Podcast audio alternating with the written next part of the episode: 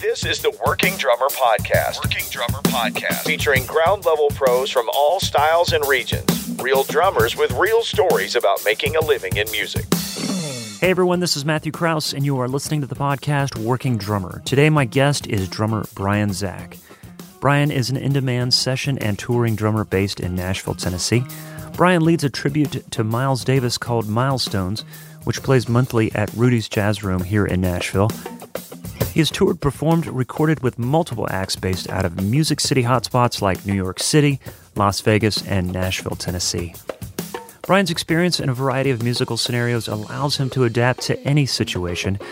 Whether it's a straight up jazz gig, a pop band, country, a tribute act, or a session recording instrumental funk, Brian's got the skills and the vocabulary to handle the gig.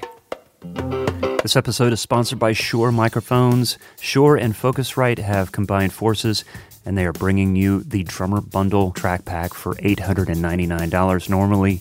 974 you save $75 with this sale it comes with a focusrite scarlett 18i20 usb audio interface this is the same interface that my co-host zach albetta has and he's got some great sounds from it he also has the drum microphone kit the dmk 5752 drum microphone kit that we offered before christmas this has three SM57s and a Beta 52 kick drum microphone, industry standards, all with mounting brackets and four XLR cables and a carrying case. So check this out the Drummer Bundle Track Pack from Shure for $8.99. One of our newer sponsors of the podcast is AirGigs. We recently had a great conversation with founder David Blacker on how to best utilize that platform. We broke that conversation up into seven key components, and you can have access to all seven of those segments at once on our Patreon page. That's patreon.com slash working drummer. And for as little as a dollar per month, you could become a patron of the podcast and have access to all that valuable Air Gigs information, as well as the other educational and professional development content provided by our former guests.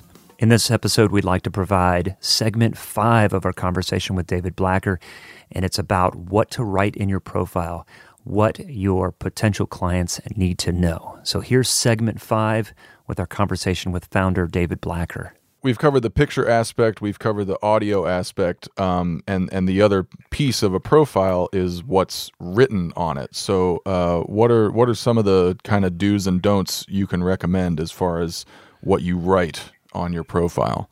Yeah, well, definitely it should be per. It, it like I've find that the ones that are sound like they're talking to someone, you know, um, hi, you know, thanks for you know stopping by.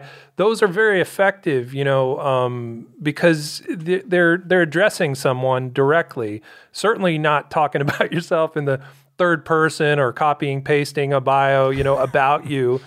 That, that that's not really you know engaging for people. So you want to be engaging. Credits there, there. So there are a certain amount of you know things that people are looking for, right? Like so reviews on the site are essentially what are they? They're they're like proof, right? Social proof that this person's really good, you know.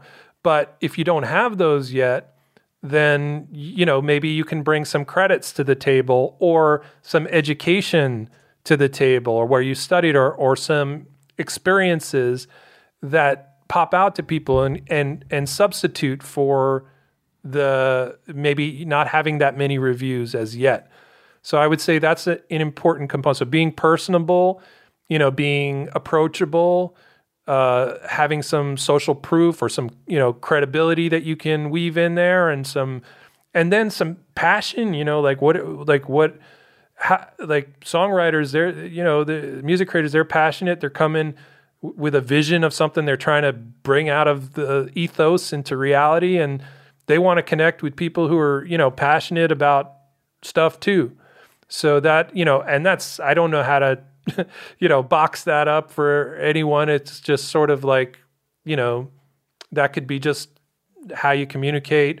It could just be an authentic communication, you know, that kind of thing. But um, it's it's a great point because I, I think you know a lot of um, drummers especially are inclined to um, like you said, kind of list their credits, list their gear, make it make it sort of um, technical about you know what they have to offer, but uh, it's it's so good that you mentioned it's it, we have to keep in mind like who is hiring us, right? It's it's singers, it's songwriters, it's producers, it's it's creative people, and if all you're talking about is uh, you know, kind of your gear and your room and whatever, and not talking about like what makes you tick, what what does your machine run on, what do you come to air gigs to do, i.e., like I want to collaborate with people, I want to make great songs, I want to provide drums for cool projects, and and you know, if you bring that kind of excitement about um, the the creative process and the music making process, I think that goes a long way. Exactly, exactly. I couldn't have said it better. Exactly, yeah. And and you said the word process. You know that that's important too to ha- include in there. Is like, what is the process? Because that answers questions that clients might have in their head before. I mean, it doesn't have to be exhaustive, you know, but you know, you could talk about you know what's your what's your miking setup. You know, how many mics you you typically record with or what my you know it doesn't have to be exhaustive because it'll go over certain clients heads and uh, you know it'll be interesting for others so you want to find that middle ground but you know how how it is to work with you you know and, and that sort of thing. So what is the process? I think that's that's you know that's important too. And, and a little trial mm-hmm. and error you know to to tease that out is par for the course you know Right, and I think you know just some some way of uh, you know recognizing that it that it is a process and it's not merely transactional. You know, even even if the process is only a, a day or two long, like there is some back and forth, there's some communication, there's some collaboration. It's it's not just like you put a quarter in the machine and you get a candy bar. It's exactly uh, you know it's a it's a it's a short partnership. To find out more about this episode and the over 300 episodes we've done, you can find us at workingdrummer.net. You can find us on Facebook and Instagram and iTunes, where you can rate and review this podcast. We want to give a big shout out to all the people that participated in our giveaway contest for our 300th episode, including our three winners Mike Malone, Ryan Greenblatt, and Joe Tomino. And thanks to all those that liked and shared and reposted that episode. We appreciate everyone's support and all the companies that were involved in that giveaway. We're hoping to do more in the future. So, Brian's one of those guys that doesn't let the grass grow under him. Uh, it wasn't very long after he moved to Nashville that I became familiar with him and the work that he was doing in the town where I live. Uh, he's always finding new ways to expand his community and, as you'll hear in our talk, give back to the community. He started a Patreon page that you can go to. There'll be a link in the show notes where he shares everything from practice pad warm ups, studio techniques, and, and gig hacks. It's really tailored for the, the quote working drummer. Uh, I hope you dig my conversation with Brian Zach.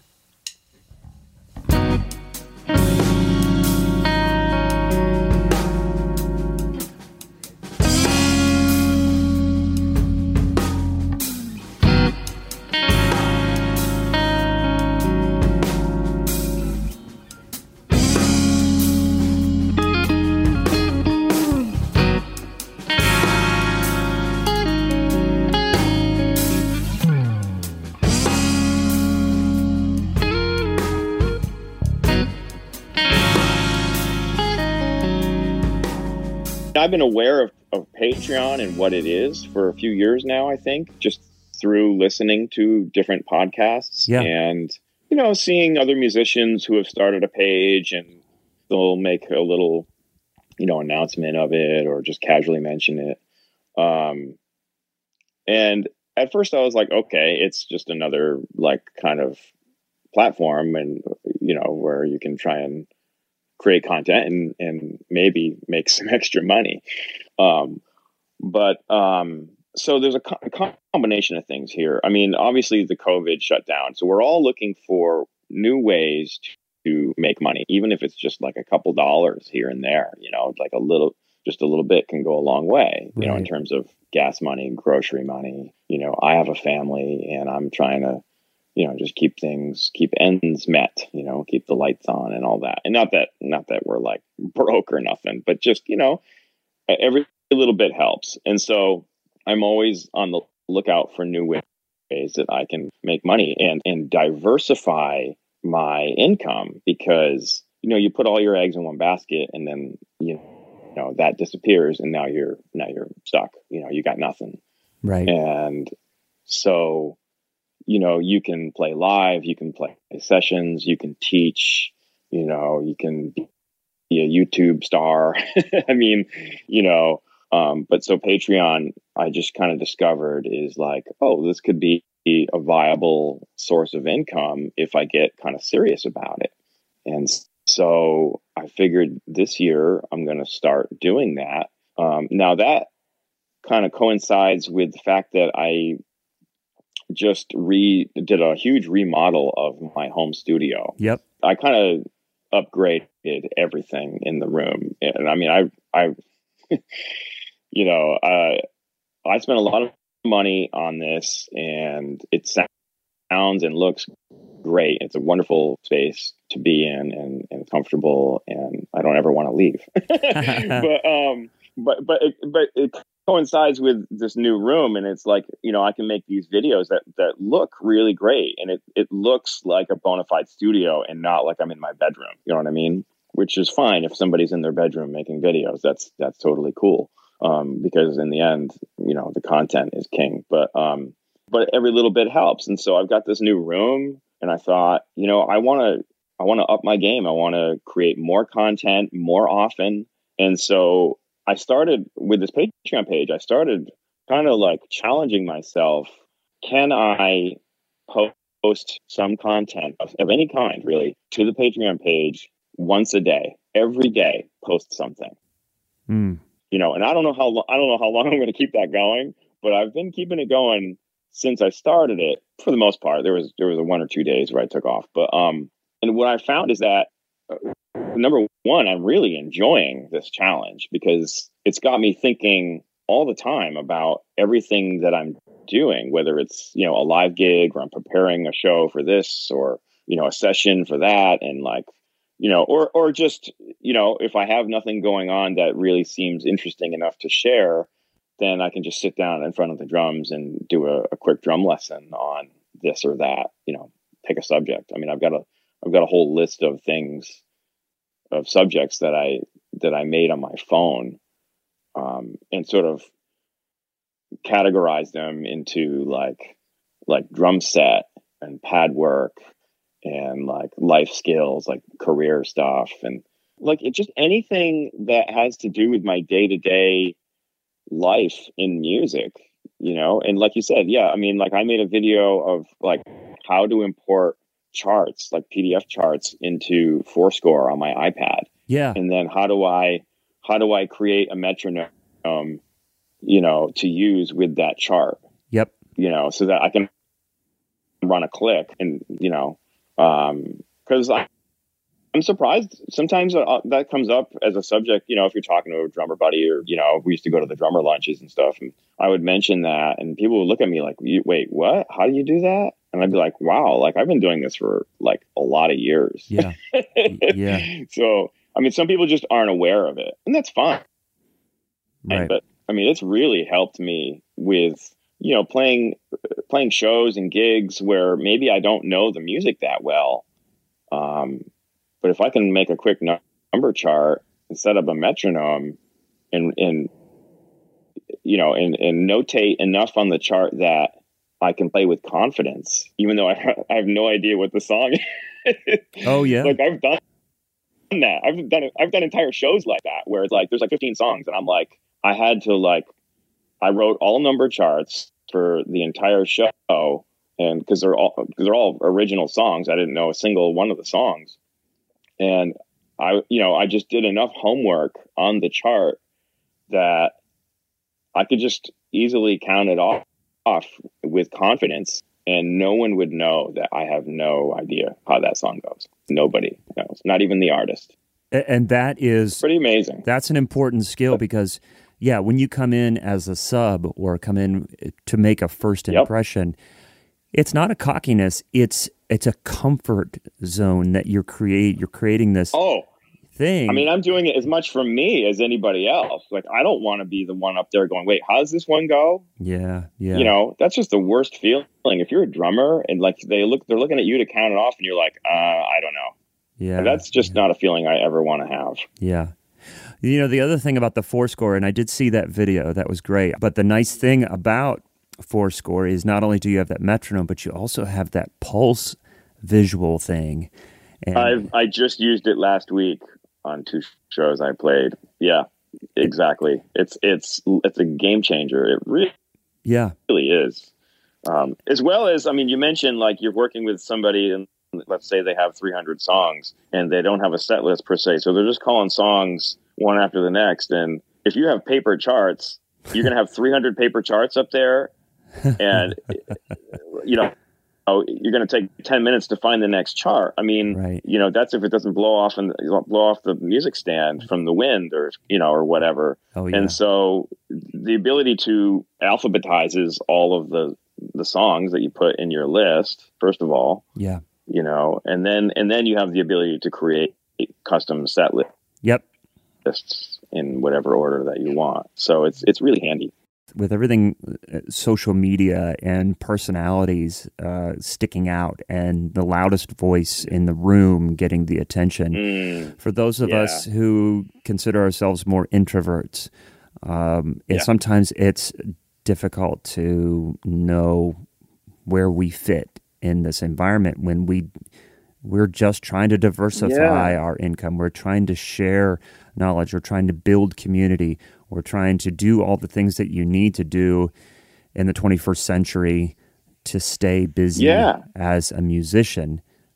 Like you yeah, say, but it can be such a it can man, it can be such a distraction though if you let it be because yeah, you can be on a session and you know, but like don't you want to be like 100% like your head in the game with like performance and developing a part and you know um just the camaraderie with the others that Yeah. you're maybe you know let's say you're let's say you're on a real session in a real studio with other people i know god forbid but um you know you want to be you i mean you want to be present right but at the same time it's like there's you know you have this thing on your shoulder going gnawing at you going like like hey man you got to post you know pictures and video and Mm. show people what you're doing because you know there's that saying it's like well if you don't have pictures did it even happen you know and that it sort of is kind of like that I know, days with I know. instagram and facebook you know it's like if you didn't grab at least one snapshot no one will know that you were on that session or on that gig Yeah. you know and it's it's a weird thing man I- Yeah, it's a weird thing, you know, and it's I, I- I mean, I'm old enough to remember how it was. It wasn't like that, you know, when mm-hmm. I was, I was, you know, 20 something and none of this stuff existed. yeah. You know, you just didn't even think like that. It is it is overwhelming and it, and it does seem it it's very frustrating to to think that if it di- if you don't post it it didn't happen. And then on the other side of the crazy. coin I, I like last year when I started posting a few more things from my home studio uh some work from people I hadn't heard from before or in a long time popped up and said, "Man, I love your videos. Hey, would you be able to do this song or that song?" And The so, same thing has happened to me. yeah, yeah, it's it's weird. Well, And the, so it, it's like, wow, maybe there is something to this. I mean, I know, I should do this more often.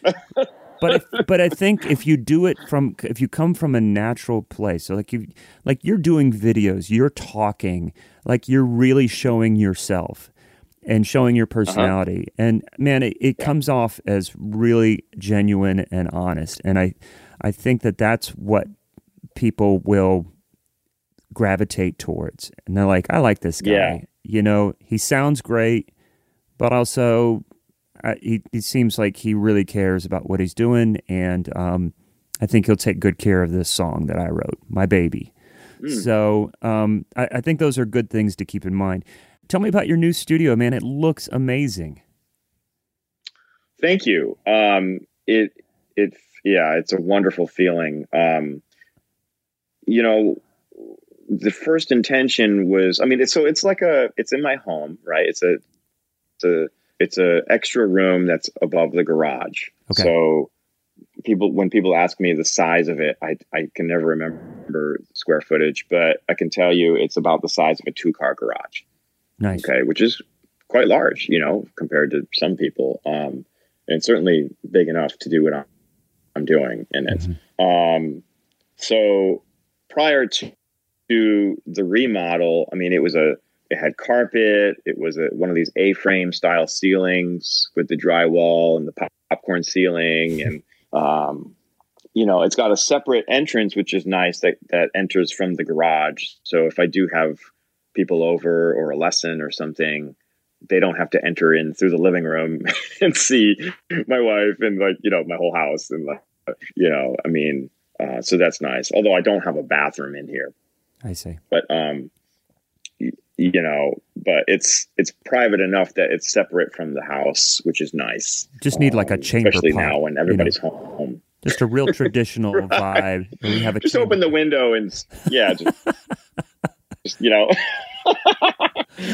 um, so as far as like the remodel goes, um, initially I was thinking, oh, I'm just gonna like get rid of the carpet and put down hardwood floor because that will certainly you know liven up the room from what it was and um, just give it a nicer feel. But um, forget what month it was, but um, I was made I was I was I was I became aware of of this thing called an SBA loan, small business Mhm. something or other loan that they were offering because of the COVID, you know, and somebody said, yeah, like it's like a really good deal, and like the interest rate is like super low. And I thought, well, I'll, I guess I'll check it out. I did. I checked it out, and I qualified for the maximum amount without having to, um, you know, provide collateral. It shocked me. I was like, whoa, was Wow. like, this like there's a lot of money here I could work with. I could do a whole lot with this, not just the floor, you know. Because I had some money saved up, um, but not like this. And so I ended up taking the loan and um, just felt like, you know, I, after thinking about it for a little while, I was like, you know, this is like an investment in myself and just thinking about how, you know, home studio content, whether it's recording a song for an artist or an album or just doing videos online for social media and YouTube and stuff, all of that, none of that's going away. And in fact, it's all being accelerated Yeah. especially because of COVID, because everybody's home doing it now because nobody has any outlet play. But um, you know, I I I, I really believe that it's just going to keep going like this. You Yeah, know, it already right. was happening. The home studio thing. You know, all the big studios are closing or have closed already. You know, here in Nashville, not all of them, but a lot of them. You know, and it's just it's just more and more common that people have home studios now. And so, being a drummer, the room is such a big part of your sound. You know, it'd be different if I played a bass or like guitar or like, you know, Oh some other gosh, yeah. trumpet or something, you know, like, you know, where you could just set up a little closet or something and just, you know, you don't need all this air in the room to, to get a good sound, you know, but with drums, you kind of do. Yeah. Yeah. I mean, you don't have to, but you know, I've heard good recordings that are made in like a closet or like a small studio booth or whatever. But like, you know, if you want, you know, if you want a larger drum sound with reverb and that kind of, you know, you have to add add it, uh, you know, after the fact. You can't just set up a mic and like I've got this stairwell and I can just set up a mic and get like a nice big room sound, you know, compress the hell out of it. So it's not artificial. And, and I think you're right. Like, even if everything went back to normal tomorrow, uh, so many of us have invested already in the interface, in in learning the DAW, Mhm. and found uh, you know That's people it. to people to work. That's where I was. It's not. It's not going away. It's not going away. No.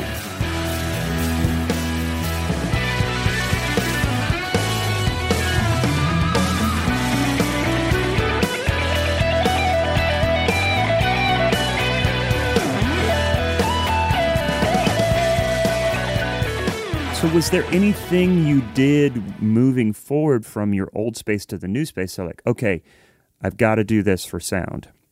Okay, yeah, that's a great question, and definitely something I wanted to talk about because, um, yeah, when I was when I was sort of thinking about like how do I want to treat the the room acoustically so that you know it works to my advantage. I you know I'm no audio scientist guy. like I you know I you know it's it, there is a science to it for sure, but also you know you just got to kind of use your ears and mm-hmm. um, so I ended up uh, I've been watching a lot of like videos from Carter McLean.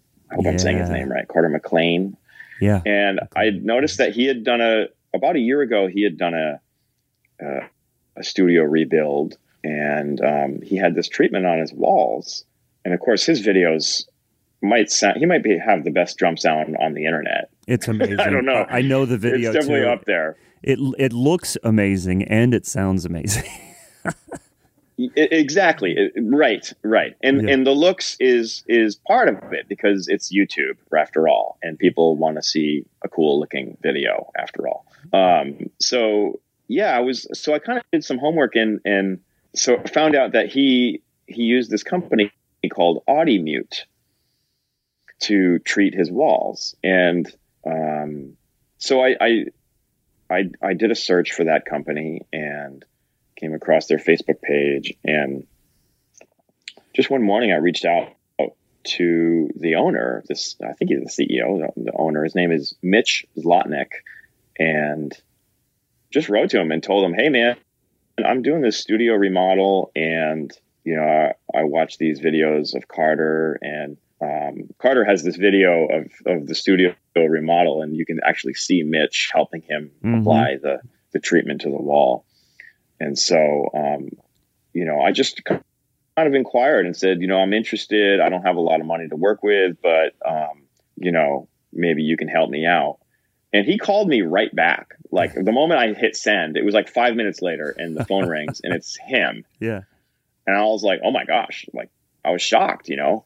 Um, and he, he was so enthusiastic about me, you know, doing the room and, know, all these designs and he's got all these prototypes he's working on and he's constantly working on new stuff. And he, we did a big face, we did a FaceTime video. Um, and he was like, he, took, he, basically like gave me the tour of his facility, which I think is in Cleveland or somewhere in Ohio. Um, and it was just like, oh my gosh, like this guy is like got a real passion for this. Um, and so I ended up going with with him with Audimute, that's and awesome. you know, he helped me decide what to get, and uh, you know, uh, with my wife helping me decide the color palette, and because she's got a great eye for design, she's she went to school for architecture, um, you know, so she's she's got a, a really a great, um, just a creative mind for you know the way things look and how it should be decorated and mm-hmm. things like that. So. Um, so yeah, um, that's what we ended up going with for for let's see, one, two, like sort of two and a half walls of the room, um, and then I have this ISO booth that's in the studio also. So originally, I had there were these two closets that were built into the room that I'm in. I would just use them for storage and just have you know, snare drums just kind of thrown on the shelf and stuff in there. So when I was remodeling the room, I decided, okay, I want to destroy one of the closets and open up the room more to give more space, mm-hmm. and but just keep keep the one closet and create an ISO booth out of it. So I can do overdubs, I can do vocals, I can you know you can throw an amp in there if I'm doing like a, a group thing. So it's um so that room is also treated with Audimute the whole the whole room to really deaden it down um, you know I, I never finished telling you about the studio i, I so like uh, um, so with the drywall ceilings we knocked out all the drywall and exposed the the rafters and the the the uh, the beams that go across in the middle which also gave me more air in the room because it probably goes up maybe about two and a half feet extra nice than it used to or so. Yeah. yeah. you know, again, you know, room like that for a drum for a drum kit is like that's awesome, you know. Yeah. And certainly it, it just gives the room a much larger feeling when you're just you know when you're just in the room you just the ceiling is isn't as low. It's higher and it just feels more um, and then so I mentioned the ISO booth, and then uh, the stairwell was just like this big, huge, empty, open space, and I knew I'd be losing a lot of storage by losing the one closet.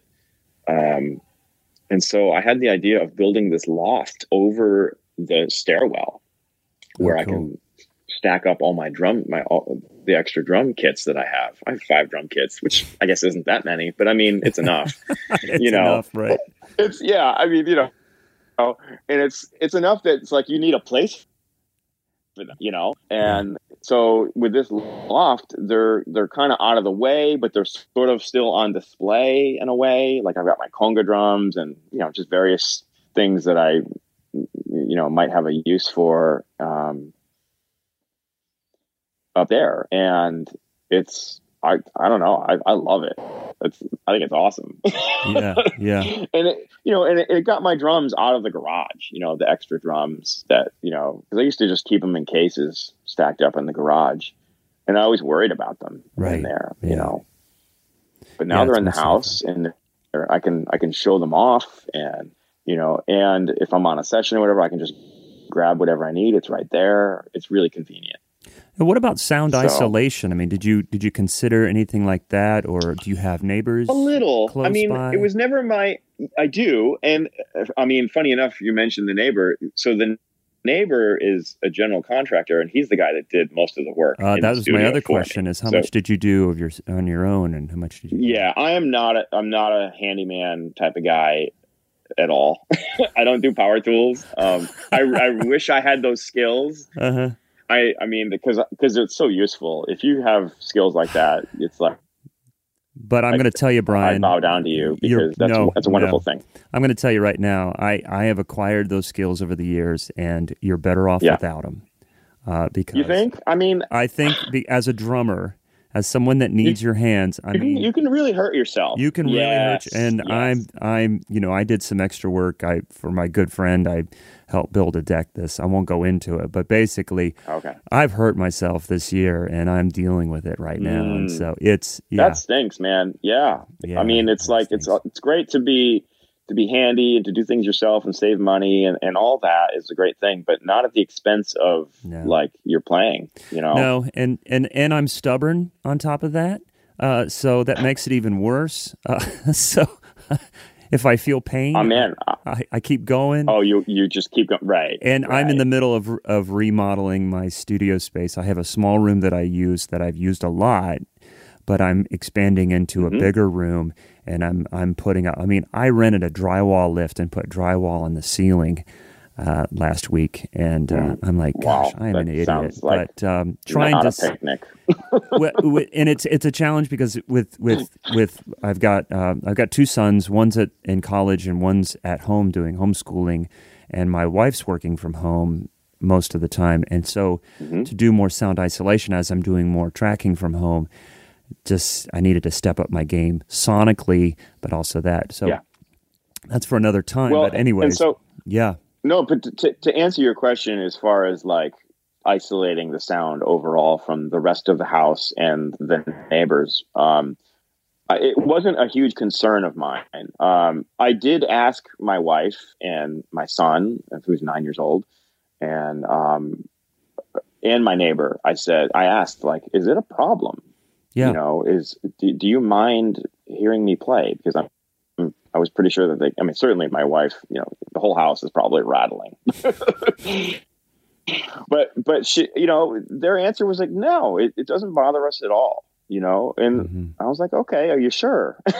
Yeah. um, because it's, it's something that I'm, you know, I'm hyper aware of it, you know, it, the last thing I want to do is bother somebody with my playing, you know? And so I do make a rule about, about that. Like I don't play past 6 PM Okay. generally, Mhm. you know, so it's like a daytime thing only. Uh, I don't do nighttime sessions. You know, I'm sure I'll do like overdubs, percussion, different things like that. But like, I'm not going to be like full on playing drum kit past 6 PM. That's cool, man, and that's that's really nice because I, you know, people say, oh, we, you know, we don't make noise past nine or ten at night, but Mhm. it's interesting to like really confine yourself and say at kind of the nine to five check off time, you know, where, where people are coming home from Yeah. work, they're sitting down and it's not, you know, respecting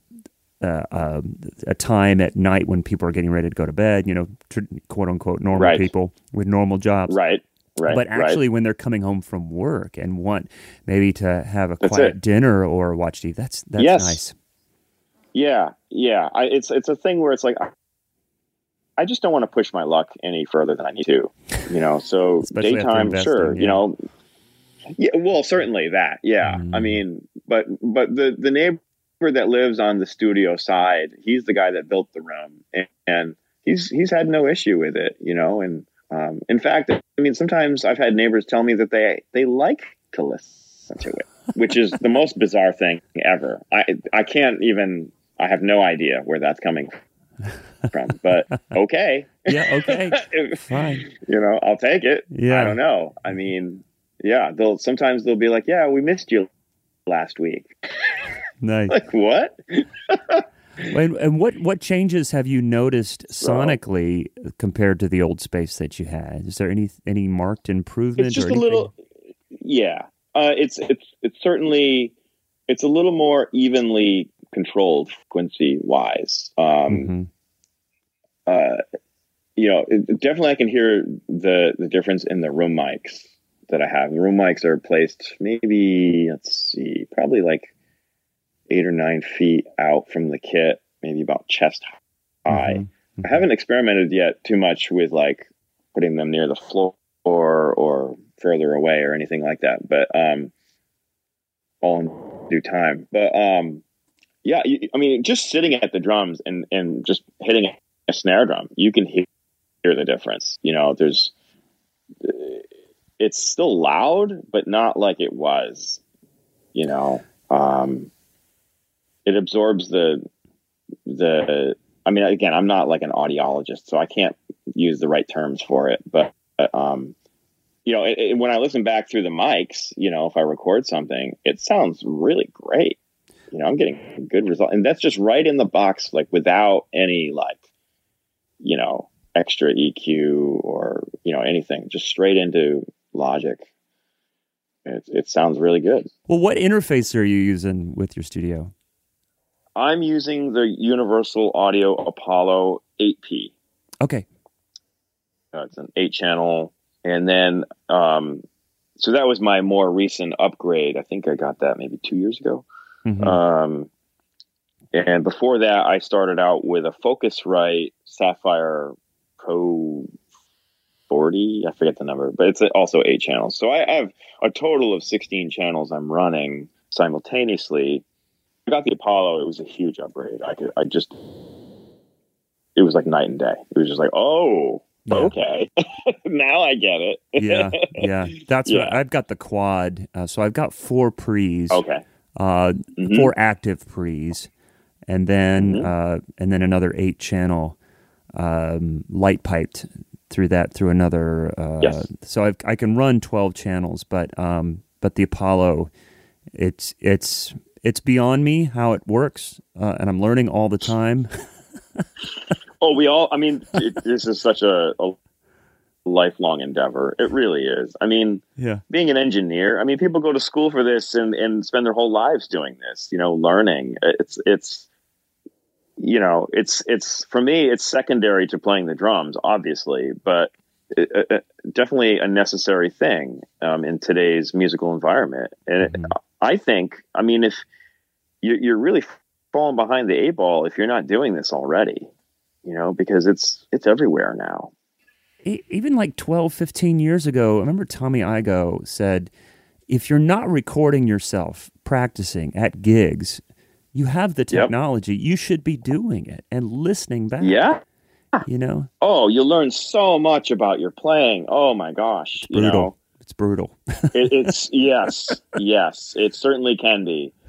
Uh, Uh. but it's the quickest way to learn, especially if you can take video, because then you're like you can see posture, you can see all kinds of Mhm. bad habits developed. You know, You've got some good Um, posture, Brian. Uh, yeah, I've, I've been watching Oh, your videos. I mean, I've been I watching your videos it. off and on a lot for a long time, but Thank but you, more man. recently in preparation for our talk today, and that's one of the things I'm trying to improve to help any any physical things I'm struggling with now is really paying attention because I slouch like nobody's yeah, business. a lot of us do, and I'm guilty of that very much. So, um, but it's it's been sort of a just something that I, I work on daily. I used to have a mirror next to my drums just to like yeah, that really is the best way. Do you get that that that real time feedback yep, when you look in the mirror and you go, "Oh, I'm slouching. Oh, I need to sit up. Okay, Yep. shoulders back. Okay, you know."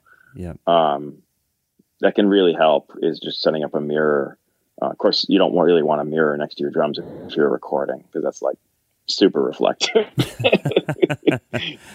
but um, but yeah, I mean, it's it's a thing. It's a battle, you know, and I mean, it helps to stay fit. It helps to keep a, a strong core. So you know, do your sit ups, do your you know, do your exercises, stretches. You Yeah. know, I like to go to the gym and, and do light weights because I find that my body feels better if I do that. Oh my gosh, yeah.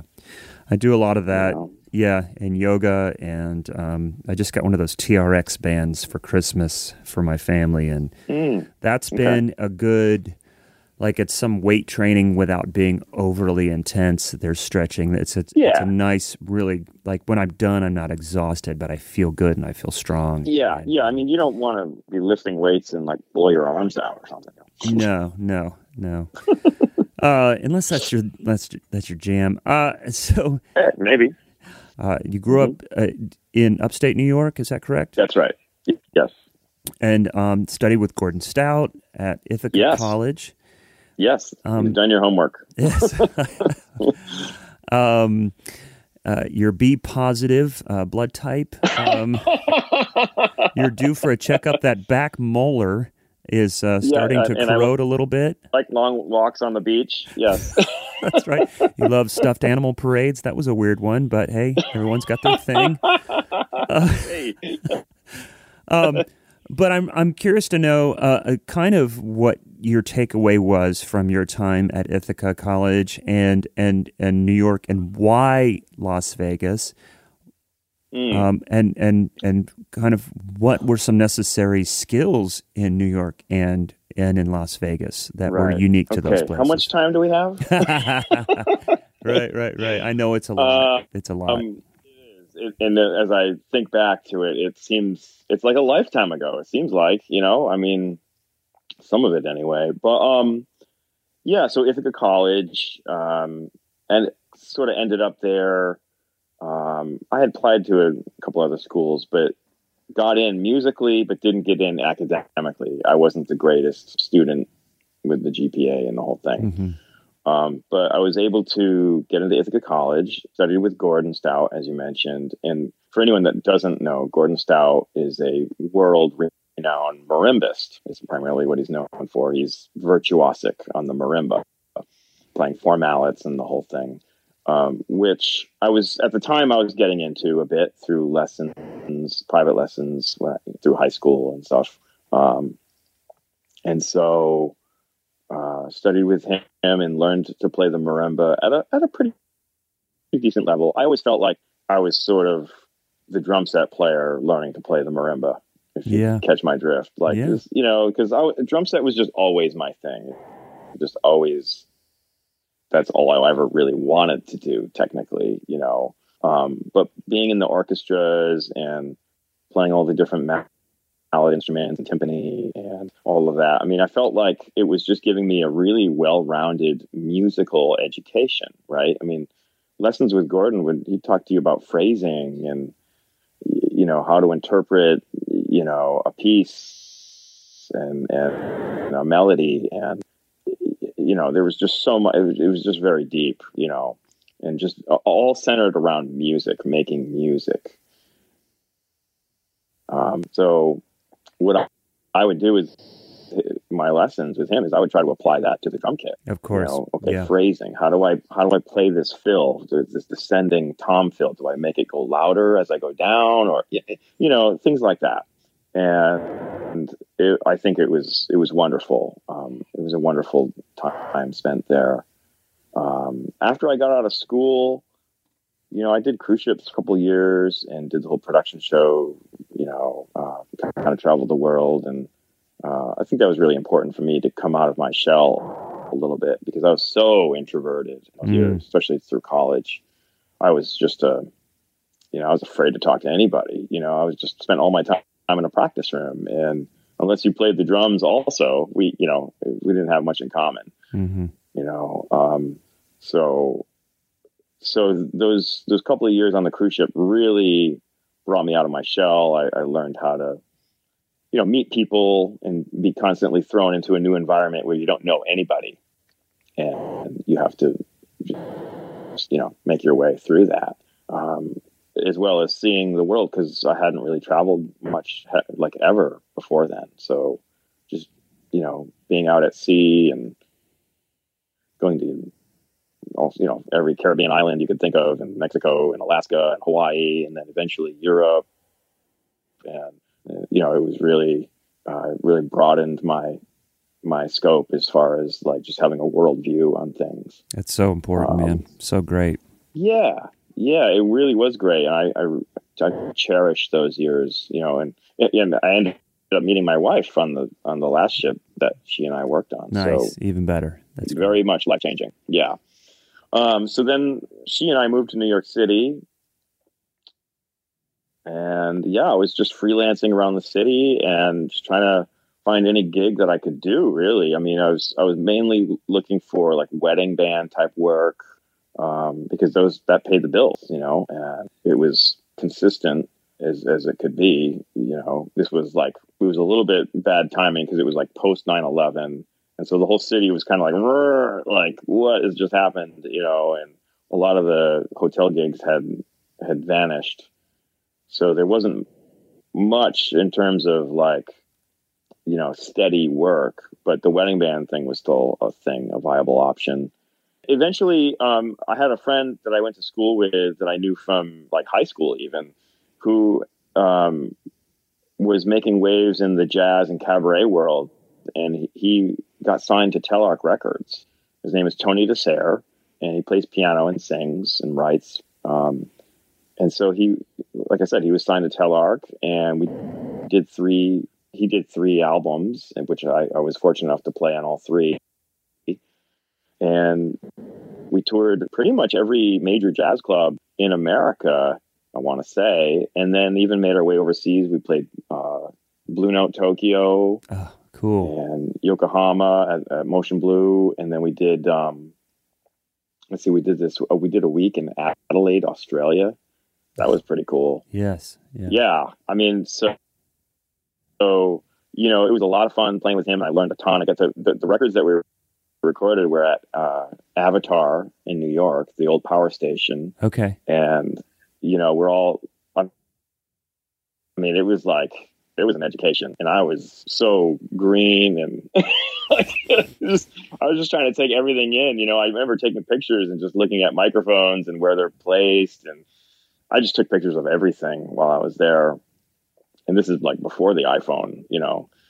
So, um, you know, you had to bring a camera with you, kind of thing. is my point. Um, uh, uh, yeah, you know, and it was it was just a, a huge education, you know. Um, uh, let's see here. So at the simultaneously, while I was working with Tony, I was working with a singer named Dominic Allen who had a show, a headliner show on cruise ships of all things. Because I, after leaving cruise ships, I was like, oh, I'll never work on another cruise ship again. Yeah, yeah. And like one of the first calls I get is to sub for this other drummer for this show and on a cruise ship. So yeah, okay. So I started doing that and eventually landed the gig. And he and I would go out, I don't know, like once every six weeks, weeks or so for about a week and do the show on the ships. What and cruise line was this? This was with Royal Caribbean. Okay. So and and he had this part of a show that was like super drummer. Um, like it featured the drummer. There was a part in the show where like there was a sing sing sing uh, Mhm. song. We we played the song sing sing sing because he played clarinet and um, among many other instruments. But during this part of the show, he would play clarinet, and we would do this big sing sing sing feature, and have the drummer come out from behind the drums and go front to the front edge of the stage, playing on the floor, playing on anything that's like around hmm and um, it was a big feature. And you know, I worked with this guy for geez, ten years, um, maybe twelve years or so, doing doing this bit. You know, and it would always go over really well. Yeah. Um, and at first, I mean, I was just so nervous about you know leaving my comfort zone behind the kit, but um, he did teach me and certain things about like staging and blocking and okay, do this, you know, stand here, that kind of thing. And eventually I worked up a routine where I, I don't know, have you ever seen the Steve Smith video where he does like, it's called Mr. Hi Hat? And I know it's, it's based out of Max Roach, Yeah. but he does all these tricks on the hi hat with yes. bouncing the stick and twirling it between his fingers and all these things. I so saw him, I saw him do it that live. off. Yeah, actually in Columbus. Okay. okay. Yeah. Yeah. So I used to do that at, like at the front of the stage on the cruise ships, Awesome. and it would just kill. yeah. I mean, I would I would steal the show. I mean, I I say with all modesty, you yeah. No. Um, So Brian, I, I, the, one of the bands that I worked with here in Nashville, we started to do Royal Caribbean cruises as headlining Ah. acts, and Okay. we did it. I mean, I, I was on and off cruise ships with Royal, mostly Royal Caribbean, uh, for like three years, and I heard about this show, and they were like, oh my gosh. yeah, they said, and, and and I don't remember who if the if your name was mentioned, but they're like, no, the drummer would come out and play on the monitors and on the floor and and all Yep. this stuff. And like, have you guys ever thought about that? Because we were a self-contained unit. Um, Yes. But no, I yeah, it, I've I've heard of this. Wow. Well, there you go. there you go. Yeah, that was me. But doing cruise ships is interesting, man. I mean, you really do see a lot um, of the world. There's a there's the whole social aspect of it that you learn so much about yourself. And I mean, we were, you know how it is when you were working on the cruise ship. There's that aspect of it. You're a contract worker, and then when you're working as a headliner act, it's a it's a bit of an upgrade. You know. Um, certainly was having my own cabin, I guest guest status. You know, no Yep. name tags, no uniform. I could. I was basically a passenger on the ship. I Yep. could go anywhere I wanted to. But I also had the added benefit of going in the crew areas too. I know. So I, I can go anywhere. It was great, you know. Yeah, yeah. Um, I really, I really enjoyed it for for quite a while. Um, well, and so um, this singer that I, the, the headliner singer, he was based in Vegas, and so he had convinced me to move out to New York and to come to Vegas Mhm. to check out the scene there because I had never never been. And he said, "Man, there's so much work here. You're going to be working like crazy, you know." So my wife and I went out and checked it out. We loved it. Of course, it's like sunshine every day, and it's warm. And you know, for the same amount of money we were paying for a one bedroom in Queens, we could get like a a three bedroom castle. It seemed like, Oh, you know. yeah, right. So it just it was kind of a no brainer. We had both turned about thirty years old around that time. We were thinking, oh, maybe you know, if we want to have a family, how, like I don't know how that's going to happen in New York. So it just made sense. So we moved, and then I was in Vegas. You know, so I spent eight years in Vegas and worked my way into the scene, um, both the show scene and the the lounge band scene, because it's a little bit different. They're two different camps, kind of although there, there's there are musicians who who straddle each one. I was one of those. Um, I was just looking for work any way I could, man. I just wanted to work. I just wanted to play every single day. You know, it had its ups and downs. There was the 2008 crash, and things kind of slowed down for a while, and that made it hard. But because I was brand new at that point, but uh, eventually things picked up again, and um, I played in all sorts of bands. I mean, I had you know, there was a Rat Pack show I used to sub in, Yeah. and I used to sub on the Jersey Boys show. Um, and then eventually I got my own show and did that for a year, five nights a week. Um, you know, and so and all the while just playing lounges, cover bands, anything I could. I, I developed my own jazz trio, and then eventually, uh, sort of a collaboration started with a friend of mine who plays trumpet, um, and we started a, like a Miles Davis tribute. That started in. Yeah. Is it the same thing you're doing now? But that started in Vegas. It's it did. Yes, I mean it's not the same mm-hmm. in that the one I have now, which is called Milestones. Mm-hmm. Um, I run it myself. It's not a collaboration anymore. I see. Um, since I moved away, and you know, um, and I do all the the arrangements, and I mean, I basically do all the the, the heavy lifting for that that ensemble. Um, can't wait to play again.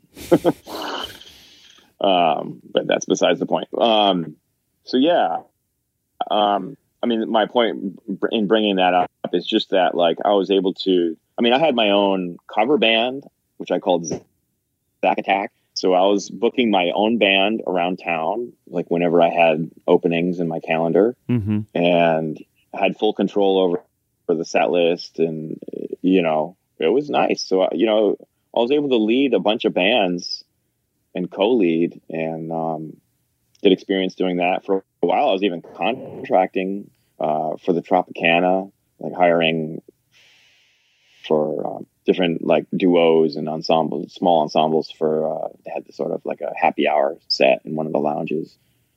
So um, it was great. Nice, really great. And do you like doing the band leading and having that control? Sometimes. I mean, it depends what it is. You know, it's not something I want to do all the time. Yeah. Um, certainly, I've been I've been bred as more of a sideman, session man, you know, type of musician.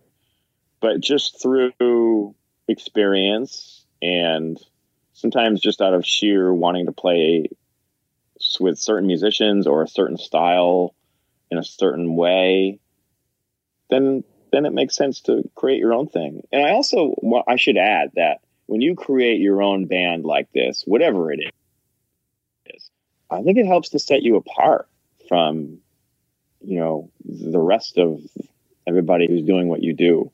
In in what know? way? Well, I mean, I have a Miles Davis tribute. Uh, here's a drummer leading a Miles Davis tribute. Mm-hmm. You know, like where where I'm transcribing all the tunes off the records that, that we all know and love I mean, who else is doing that? Mm-hmm. yeah, you know? especially in Nashville, right?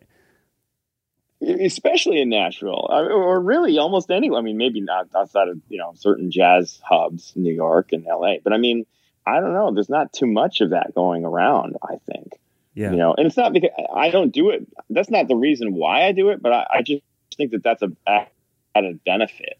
You yeah. know, to to help set yourself apart especially when you're new to a town. Like, I mean, I'm still, I still consider myself new to Nashville. I've lived here five years now. Mm-hmm. Um, you know, and so how do you, how do you set yourself apart from all the other drummers that have moved here and some of which have lived here 25, 30 years? You know, yeah. how do you, yeah, you know, that's a thing. Um, no, I think it's re- it's a it's so, a really like it, like it or not it's a really great thing. I mean, it, gives you. I mean, there is the added responsibility of having to organize and put all that stuff together, but you really do oh, yeah. have a certain amount of control of the situation to really present yourself in the best light and work with the people yeah. that you want to work with. That's right. And, and yeah, that's right. Mm-hmm. I think that's ultra important, you know, and and it gives you a sense of pride you know when when you have a you have a great show at the end of the night you feel great you know people mm-hmm. came out and they supported us and they loved it and the club owner's happy and you're you know hey look at this i got something here it's yours right i hear you right. man right i hear you that's great and where where else are you going to play a whole collection of miles davis tunes like in the style of miles davis like that's just mm-hmm. you know i mean i don't know about you but like or anyone else for that matter. But like, you know, I I'm a jazz drummer.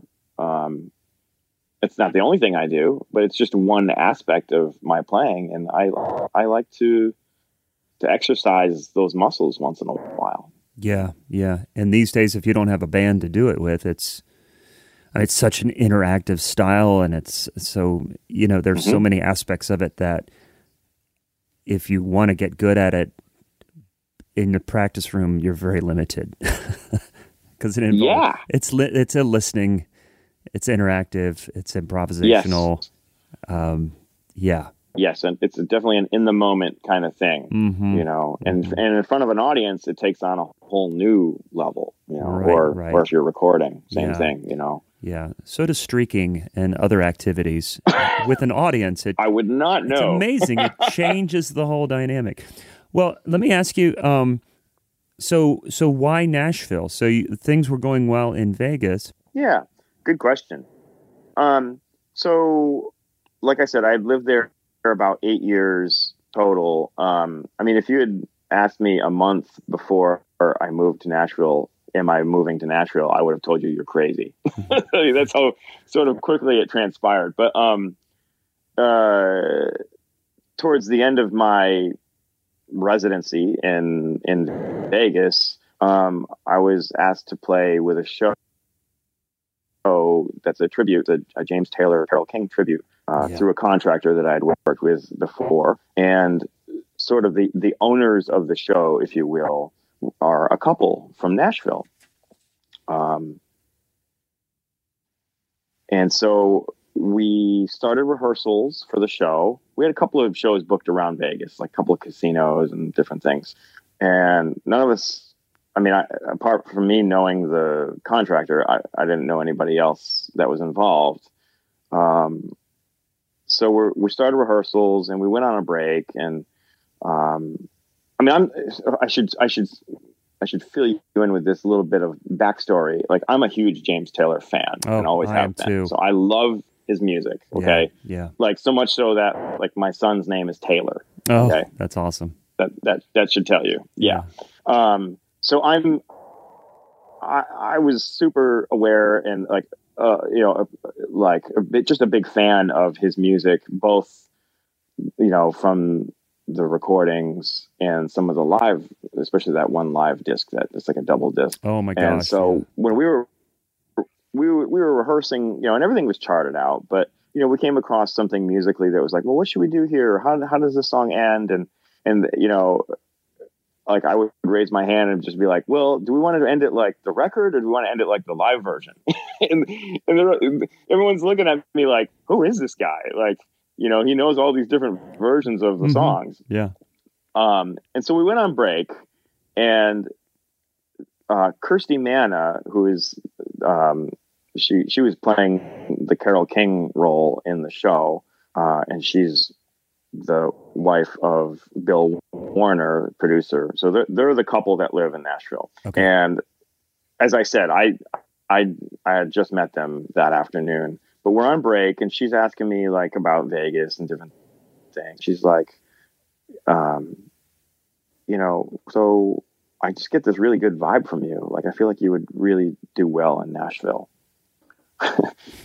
and at the time, I mean, I was just looking to get out of Vegas because I was just like, I was kind of done with it. I was just like, I've I've done the show thing. I don't see. I just I didn't see a future there anymore. I was Mm. like looking ahead ten years, just going, what else is there to do here? I don't know Yeah. you know and so uh, when she said that to me it just blew my mind apart like i was just like what nashville i never even considered nashville because i'd never even been to nashville up to that point Mm-hmm.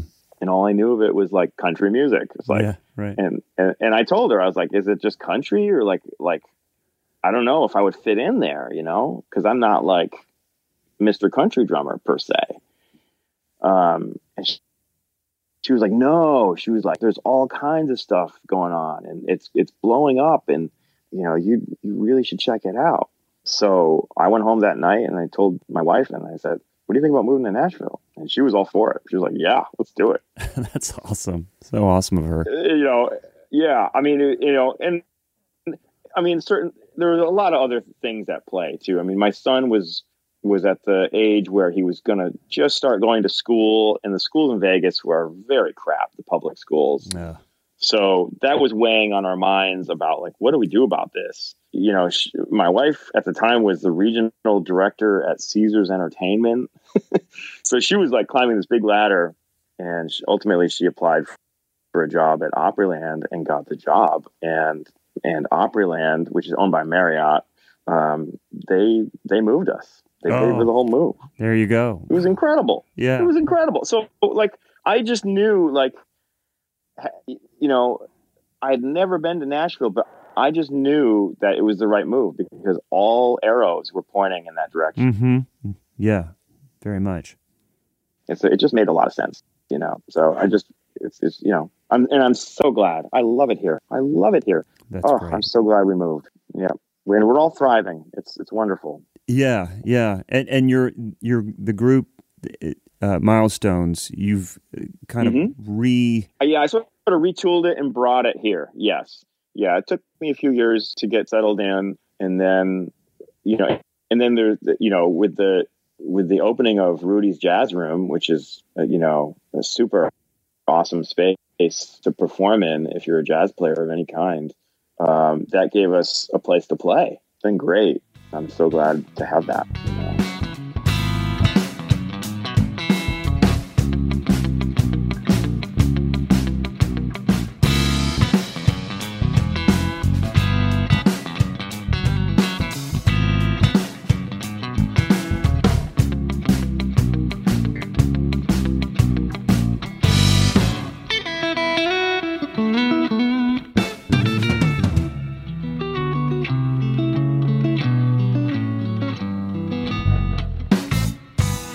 Ways that I know you is um, there's an organization that does uh, the 12 South Band, and um, Yes. there was an offshoot of that that was Nash County. It was like the country version of Yes. that.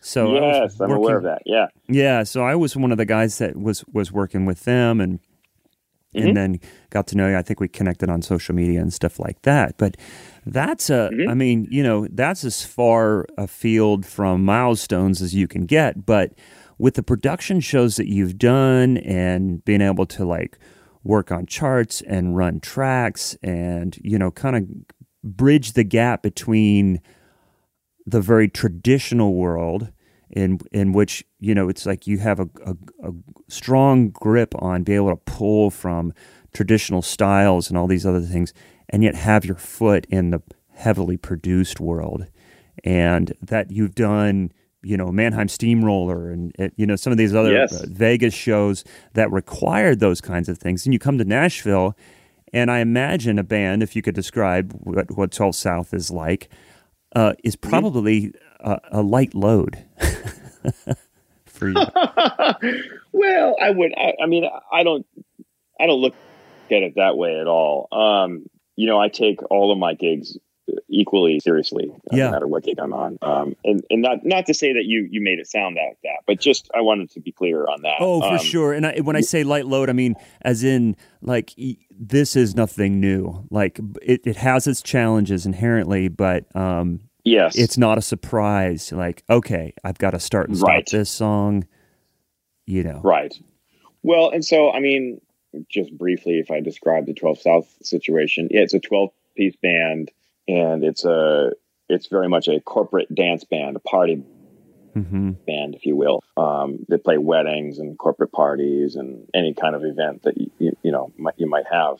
Um, and much of the show is blocked out in these um, blocks of song that are sort of, it sort of works like DJ style, where each song blends into the next song, which blends into the next song without stopping. yeah, Um, so there are literally these blocks of songs that are like 20, 25 minutes right, minutes long each, but you're only doing like a verse and a chorus of each song. So it moves very quickly. And so what, what ends up happening is, as a drummer, you need to be able to switch directions on a dime and move with the click when the, you know, as, as each song changes. Uh, different feels. Maybe one's a shuffle, maybe one's a four on the floor, maybe one's more of a rock thing, etc cetera, et cetera. Um, you know, so you're sort of following the bouncing ball a little bit. And I found that again, it's just thing where it's like if you do your homework, you're going to be okay. You know, as long as you can play. I mean, obviously there's that you know aspect of it. It's just a matter of like you know, yeah, you have to be familiar with all these styles. You know, I mean, I've had to learn how to play a trap beat.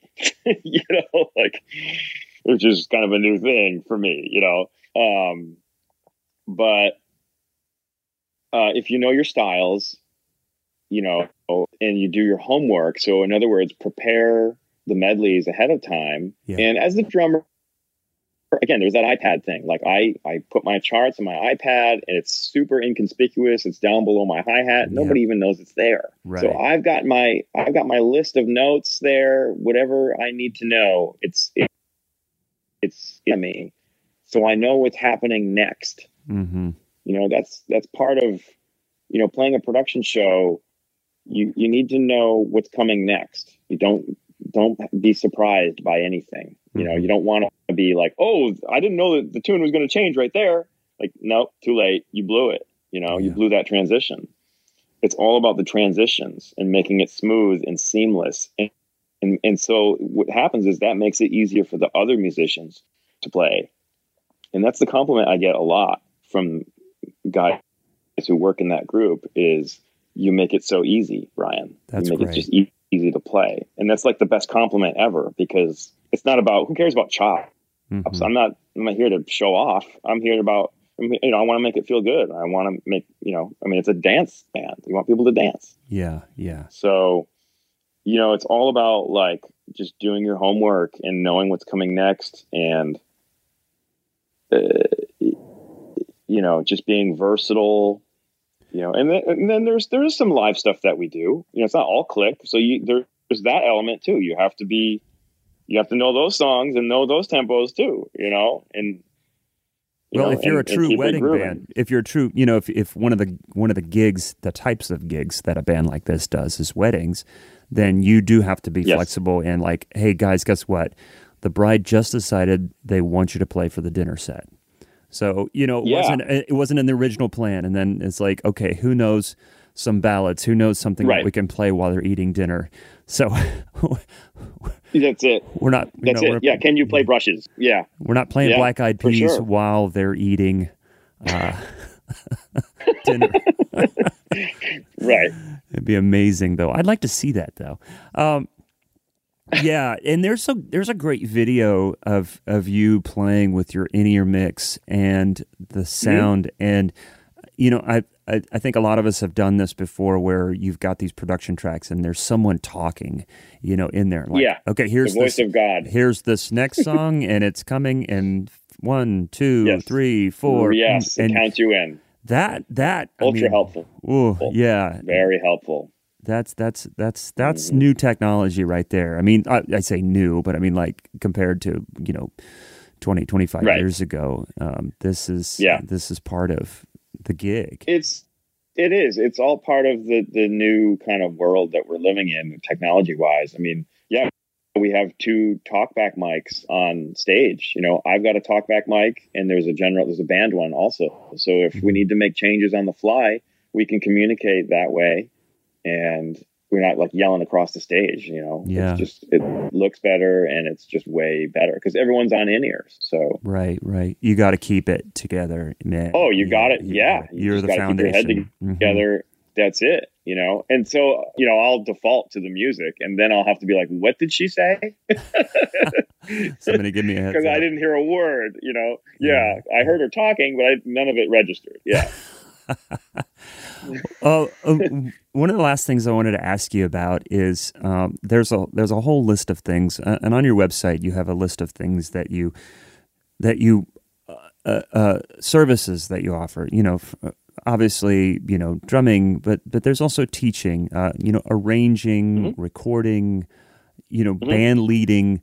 So many different things, and you you at the beginning of our talk, man, you you brought up something that that comes up often, but probably not often enough, is this idea of uh, diversifying your workload, and this is just this is the way it works, in and especially in the 21st century. You know, you really have to diversify, Yeah. and um, but y- y- I think a lot of us consider ourselves, you know, like yeah, I teach a little bit or I offer lessons, and I've done that a little bit, but I mean, uh, do you see yourself as a, more of an? This is a small distinction, but as an educator, and offering Mm. your services as an educator. I mean, I would say that the real honest answer to that is no, but because I've always thought of myself as a performance drummer, and that's kind of how I was, I've always wanted to think of myself as. Mhm. Um, w- with that, though, you know, I do like teaching in certain. depends on the situation. Like, Okay. I'm kind of done teaching beginners.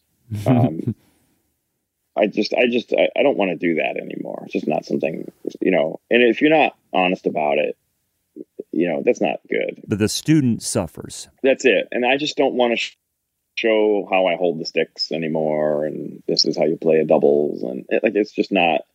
I just don't feel like thinking about that anymore. Um, you know, and I'm I'm fortunate enough where I where I can make that choice. You know, Yeah. um, just financially, you know, I, I can turn that kind of thing down. But um, what I want to say is that, you know, I like to give back. Like I've been taught by so many teachers and so many, I've just learned so much along the way um, and continue to learn, of course. But, um, you know, I feel like I want to give back on some of this some of the knowledge that I've picked up, some of the wisdom that I've picked up along the way. You know, I have a pretty extensive jazz background, so that right there, that set- sets me apart from the normal. I call you know, the normal, quote unquote, the you know, the kind of rock and pop player. You know, Mhm. um, the, just the ability to swing or to read music or, like you say, to play with a click in a big production show yeah. Um, I like I like the feeling of giving that and putting that out to the universe to whoever wants to listen. You know, I don't know. I just I guess maybe the answer, the real answer to your question is, as I get older and older, I yeah, I start to think of myself more of more as an educator. hmm The older I get, um, and I'm not like old, but like I'm not young either. hmm So, you know, um, maybe that's something that will just keep heading in that direction. I don't know. But, and then you mentioned the, the whole diversifying income. I mean, I think that's a big one because it's about how the music industry has been decimated by the internet and streaming and nobody buys music anymore. And all of that is true for the most part. So, you know, there are no more big budgets, hardly at all. And a lot of the opportunities that once existed, like in the 90s and before, aren't there anymore. So, what's somebody like me to do? You know, I grew up with the dream of that that there was music in the industry, or that was that there was a money in the industry, I should say. Mhm. Um, you know, and the moment I came into adulthood, that, that was that changed, right? The internet and you know the whole game changed. right. Digital recording, home recording, all of that. You know, I mean, if I had known then what I know now, I would have been taking audio courses, Oh, learning gosh, how to use you know Pro Tools and all these things. You know, it's like, but none of that was a thing when I was studying in school. But but but Brian, I, I feel like though it, it, still comes down to the player. Uh, I mean, it, Well, sure. I mean, you got, you got to know how to play. I mean, what good is knowing how to record if you can't play it? right, and that to me, I mean, we're talking about art. We're talking about a skill that takes time and hours and hours, and not that in learning to engineer, but technology moves at such a rapid pace that Yeah. if you would have studied engineering, a lot of those principles still hold true today. But how what percentage of what you would learn have learned 20 years ago apply to today? Uh, where what you learned 20, 30, 50, 60 years ago on the drums is still, Still applicable. very much. I'm not yeah, saying that you're yes. 60. I'm saying, but you No, know, no. my point is, Yeah, let's be clear. Yeah, no, I get is- your point. Yeah, yeah. Those it- it's I, I I get it, man. And uh, yeah, I I wish I would have spent more time paying attention in the studios during you know quote unquote real sessions. um, mic placement and and and becoming more familiar. You know, but but we but you never know. But I think uh, being open, being a consummate student, uh, is as you know, it's like no matter what the future holds, you will adapt. You will you can turn on a dime and make those things happen. That's it. You know, and, well, and, and you, you, need to. You yeah. know, I mean, if you're going to survive, because things are changing, like you said. You know, and it's the only constant is change. right, right. you're just trying to stay relevant is is really, you know, the name of the game in many ways, especially as you get older. You know. But but um, I want to be clear though, it's not about necessarily compromise because uh, although you've adapted and you've diversified, you've come to Nashville, and uh, you know Nashville's the jazz scene. I, I grew up playing a lot of jazz, and I worked in a big band for a couple years out of college, and I loved it. And but my strengths were in pop music, and I've gotten away from playing jazz. And Nashville didn't have the jazz scene that Columbus had, but it's it's coming back. And i and it's interesting about the same time that you moved here yeah. that you know Skull's opened up. There's i mean there's all these different places that i'm like wow. Oh man. I tell you what i'm going to be perfectly honest with you here. When i was moving to nashville and again i hadn't ever been here before. So i'm moving to nashville and i was ready to hand in my jazz card. I, I was ready to be like i am never going to play a jazz gig again moving to Nashville, and I, I, fully expected that. Yeah, and I was okay with that. Like I, that was cool with me. I was like, okay, this is you know just another change in in the scene, and I'm you know I'm going to be a different kind of a player. Yeah. But then something happened, and like I started getting calls to play jazz. Yeah. it was like, whoa, what's going on here? And it's funny enough, now I play more jazz than I did living in New York City. That's that's crazy. It's bizarre, man. It's I never would have expected that thank you so much uh, for for doing this and my pleasure and opening up, man, and sharing sharing your process. It's it's an absolute pleasure, and um, thanks for having me on. I'm a huge fan, as I said. So um, you know, you guys are doing something really cool here, and I'm just glad to be a part of it. Yeah, now. man. Well, well, thank you so much, and and, and so much of of what you do. I know a, a lot of listeners will appreciate your approach and um, and benefit from this. And man, and and as far as the Nashville community, we're glad you're here. And uh, when things get back to normal, we'll have to connect at some point. I would love that yeah, very much. Yeah, thank you. Thank fun. you, Brian. Have a great rest of your day, and uh, you too, uh, Matt. I'll yeah. connect soon. Okay. Hey, look forward to it. All right, man. See ya. Take care. Bye bye. So there you have it, my conversation with Brian Czach. Brian, thank you so much for your time. I had in my notes to mention uh, kind of a funny thing. I was playing a gig in Canada. Obviously, this was a couple years ago uh, with a great artist, Michelle Wright, and the backline kit was a dream backline kit. It was this 1970s rosewood Gretsch kit. And of course, I, I had to take a ton of pictures of it and share it. And it looked beautiful. It sounded amazing. And I posted it. And of course, Brian said, Oh, I know what theater you're in. I've played that. Uh, it was part of a uh, Traveling Wilburys tribute that he was involved in and got a chance to play that kit too. That is an example of the drumming community and how we cross paths even before we get a chance to meet each other. So so it was it was nice to get to know Brian a little bit better through the podcast, and hopefully, when things get back to normal, I can start laying my eyes on some of these people that I've been interviewing this last year. And I uh, hope you all are staying safe. Tune in next week for Zach Albetta's interview with Jay J Zone Mumford, a New York City drummer, DJ, and producer. But for now, like I said, everyone, please stay safe.